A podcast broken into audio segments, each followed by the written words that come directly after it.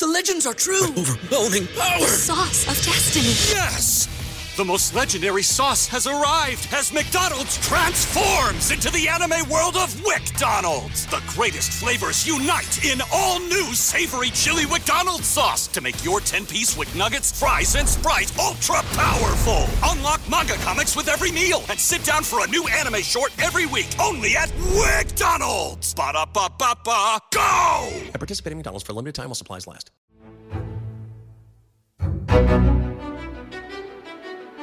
Where's Gabby? Welcome to J is for Justice podcast. If live breaking news and following true crime is your thing, then please consider subscribing to my channel. And if you like what you see in my videos, please consider giving them a thumbs up.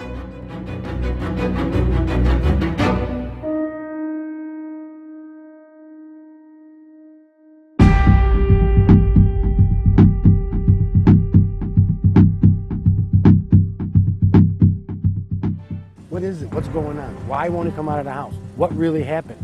How did this thing all go down? Right now, we are waiting on a news conference from Wyoming on the disappearance of 22 year old Gabby Petito. Back in Florida, North Port police say they have still not been able to interview her fiance, Brian Laundrie. Today, they said they did speak to Brian Laundrie's sister, but she gave no useful information about the investigation. WPTV News Channel 5's Megan McRoberts is live now outside Laundrie's house in North Port, where people are gathering to protest. Megan? Absolutely. And right now, there's really even, not even any certainty as to whether or not Brian Laundrie or his parents are inside their North Port home here behind me. But you see, there are about a dozen or so protesters here who are standing out front, yelling with a megaphone. They're holding signs. They say they feel like this is their best way of at least trying to help find Gabby along the street. More people are starting to show up, sending out messages that they're just desperate to help get answers. Gabby's family wants answers. Protesters pack in front of Brian Laundrie's home, demanding answers. Where's Gabby? As days go by with Brian saying nothing to investigators and still no sign of Gabby Petito. They want answers. And neighbors fear tensions along their street might only get worse until he speaks. But they also understand this frustration. What is it? What's going on? Why won't he come out of the house? What really happened? How did this thing all go down? Jason Sternquist has the same question, saying this hits too close to home. And it's literally, it's like right down the street, you know, a couple blocks from my home. I mean, it could be anybody's kid. He's been making t shirts and organized a vigil to pray for Gabby Petito's safe return. But they fear the longer the Laundrie stay quiet, the less likely it is she will come home from a cross country van trip that only Brian came home from. I got three daughters, you know, um, and it, this is, I just, I couldn't fathom it. I couldn't imagine, even in my worst dream, my worst nightmare, my worst anything, I could never imagine coming home and one of my children being not there.